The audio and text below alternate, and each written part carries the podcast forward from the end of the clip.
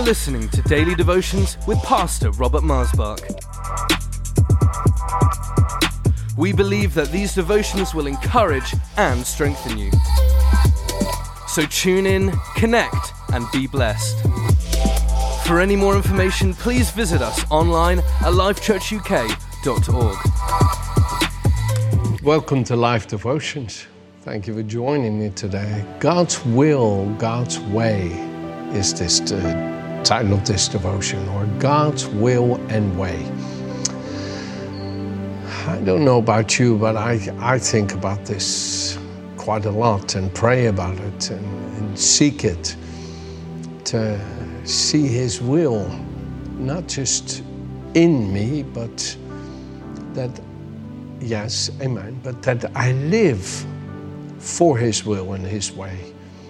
Jesus talked about it. I can only do the will of my Father. I have come down from heaven, he says in John 6, verse 37. He says, I have come down from the Father in heaven not to do my own will, but the will of him who sent me.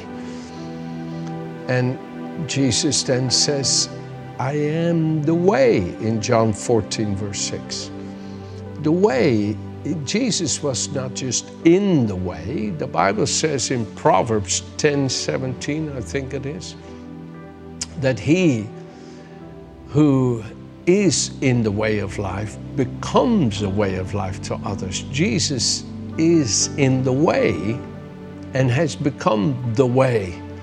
Or Hebrews 10 talks about he opened a new life giving way to the Father by the offering of himself and He leads us in the way as He is the way. and the same eternal Spirit by which He offered Himself to the Father, He now works and perfects in us to enable and empower us to offer ourselves to the Father so that we are in the way and become the way to others. Can you hear this? And I want to read you a scripture that I'm sure you know, but I think it is well worth hearing again. I can hear the scripture and hear it and hear it and feel the pullings of it and the and the workings of it, how it wants to is looking for those in whom it may manifest here on the earth. The scripture right here in 1 Timothy chapter 2, starting at verse 3. For this is good and acceptable in the sight of God our Savior, who desires all men to be saved and come to the knowledge of the truth. For there is one God and one mediator between God and man, the man Christ Jesus, who gave himself a ransom for all to be testified in due time. He desires, he wants all men to be saved. I know that through history in the Bible, people have gone through predestination and so forth, and they've gone through the searchings of trying to discover the reasons why some may come to Christ and some may not, why some begin to embody this, this heavenly life and some not. And they try to answer things in their desire for discovery, but some things you have to leave it with God. I know that that can be difficult for those who have such inquisitive minds and, and they cannot just easily lay it down. I myself, I, I like to live within the Father loves me, John 5, verse 19 and 20. He shows me all things and he will show me greater things than these so that you might marvel, which I really feel is a key word for this new year, that we will marvel. But Jesus lived in that beautiful submission to the Father that he trusted the Father to love, loved him and would show him all things. You know, it's kind of like what the Lord said to Abraham in Genesis chapter um, 18, listen to it. Verse 17. Shall I hide from Abraham what I'm doing? Since Abraham shall surely become a great and mighty nation, and all the nations of the earth shall be blessed in him. For I have known him in order that he may command his children and his household after him, that they keep the way of the Lord to do righteousness and justice, that the Lord may bring to Abraham what he has spoken to him. Shall I hide from Abraham what I'm about to do? I, I don't want to live within this that the Lord has to hide things from me because I'm not living for His plans and purposes, for His ways and will, you know, His will and His way. I want to so live in His will and in His way that the Father trusts to unveil in me the things He wants to do. He says in Amos, How can two walk together unless they are agreed? God does nothing unless he first reveals his secret to his servants, the prophets. Shall I find that verse for you? If I can find Amos quick enough. Here's Amos. After Hosea, after Joel, it says, um, Oh my goodness. Um, here, verse 7. Surely the Lord God does nothing unless he reveals his secret to his servants, the prophets. A lion has roared, who will not fear? The Lord has spoken, who can but prophesy? And I, I really want to implant this thought to your heart that the Lord wants to bring you into such a place of His, of His will and His way that He can entrust you with what He wants to do. It is kind of like Matthew chapter, um, hmm, Matthew chapter, I'll tell you in just a second here as I find it. Um, oh, um, yeah he says to the disciples, he says, Go to the lost sheep of the house of Israel. And as you go, preach, saying, The kingdom of heaven is at hand. Heal the sick, cleanse the lepers, raise the dead, cast out demons. Freely you receive, freely you, and so forth. What was happening? Jesus was revealing to his entrusted disciples whom the Father gave to him what he was doing, what he was about to do. And what he he was doing what the Father was doing. He said, I can only do what the Father is doing. I do nothing of myself, but I only do what the Father does. So now he is showing those disciples what the Father is doing, and because they go out in his name, they're able to do what he does. And this is what I'm really talking to you about.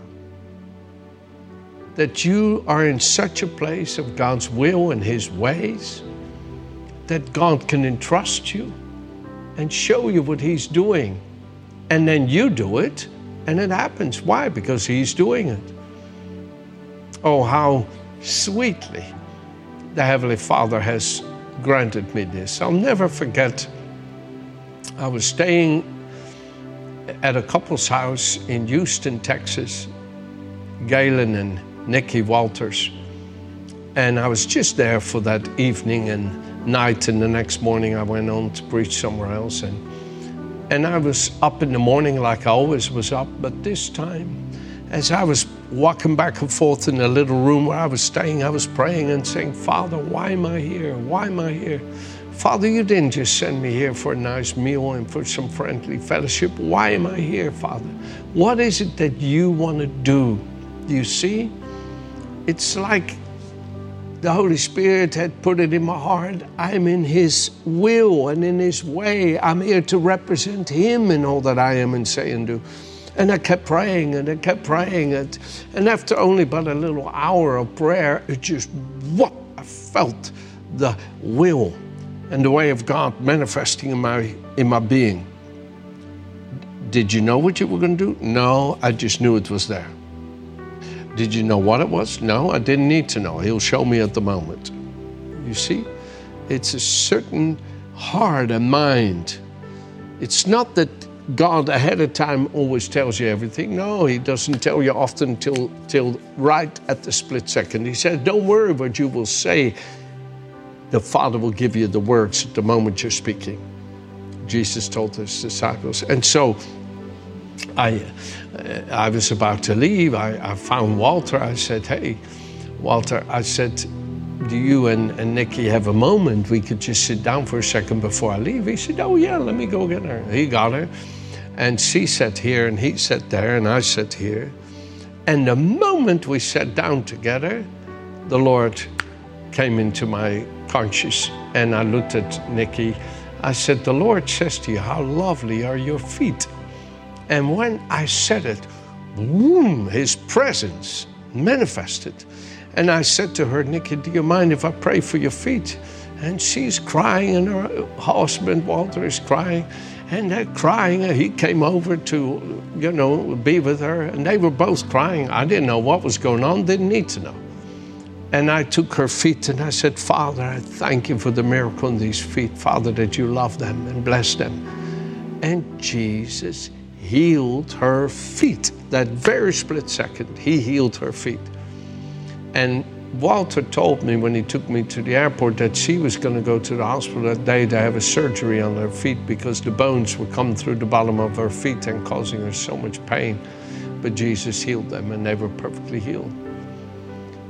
This is what I'm talking to you about about God's will and His way.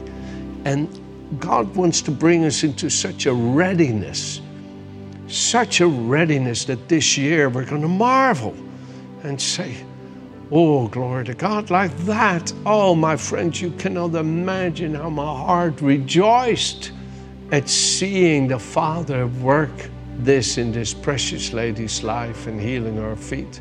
And how I long to live in this day and night, and long to live ready, and long to see Him. So I want to close with something very important. Because one thing we know, God does not want any man to perish. I read to you from 1 Timothy chapter 2. But he wants everyone to come to the knowledge of the truth that there is but one God and one mediator between God and man, the man Christ Jesus, who gave himself a ransom for many. You see, I'm going to read you a letter by T.L. Osborn in just a moment. T.L. Osborn was a phenomenal servant of God with his wife Daisy, and he's in heaven now. Both of them are in heaven. But before I read the letter, I want to just bring this thought to your heart. What about all these people out there that don't know the Lord? What about that? What about these people in other religions besides Christianity? who really are earnest? Well, I will tell you what Jesus said about this in John chapter 6, verse 44. No one can come to me unless the Father who sent me draws him, and I will raise him up at the last day. It is written in the prophets, and they shall all be taught by God. Therefore, everyone who's heard and learned from the Father comes to me.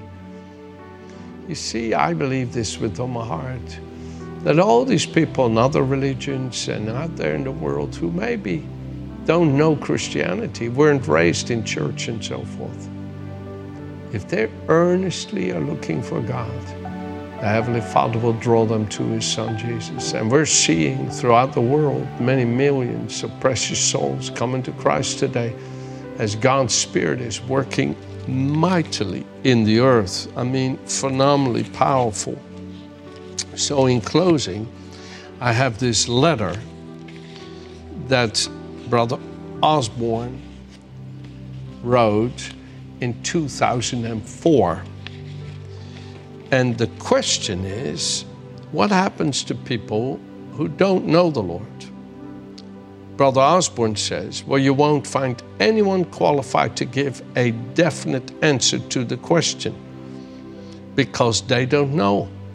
Well, what about me? What's my position? I don't know either. But I don't live my life on what I don't know. I live it on what I do know. And those things are plentiful enough to keep me busy and happy. I know that whosoever shall call upon the name of the Lord shall be saved. But how shall they call if they haven't believed? And how shall they believe if they haven't heard, etc.? My life and mission stands in reference at the cross of Christ, where He paid for the sins of the world. My commitment is to tell the world about the love, His love for them. I have never allowed myself or my emotions to be entangled with the theologians who guess at so many things and accomplish so little for the world. I have never speculated things in the Bible because the vital part that concerns me is very certain. Jesus paid for the sin of the world and they do not know it, so it's my mission to tell them.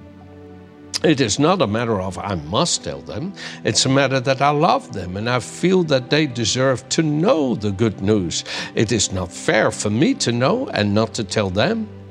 So at 80, this is 2004, at 80, I am going to every nation I can. I cannot answer the silly questions that silly theologians ask. They're only dodging the issue. They are hunting for excuses for their own lack of commitment to Christ. My Lord has spoken. He has sent back the Holy Spirit to empower me. I have one mission go and tell people, not because I have to, but because I've looked in their faces and loved them and they deserve to know. What happens if I don't tell them? I don't know. Nobody else knows. But plenty of lazy preachers turned philosophers are guessing negatively to get themselves off the hook, and they can rest at ease. Jesus died in vain, the blood is for nothing, his blood is for nothing, the Bible is a book of emotions, and the gospel is not the power of God, and it is a, and a thousand other fundamentals of the Christian faith fall into question. They are wrong. They don't have an explanation. I don't have an explanation for them. They are hardened in their hearts and should not be in the pulpit, but it is their choice. Ministry to them is a job, a trade, a profession, not a mission. Leave them alone. Refuse to hear them. When in conferences, never attempt to answer their silly questions. Preach the gospel.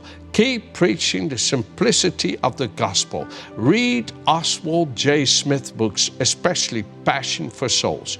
Keep telling your audiences about Christ's sacrifice, His love, His passion, resurrection, His sending back the Holy Spirit, and why, His commission, etc. Keep calling young people to give themselves to His mandate. It alone is right.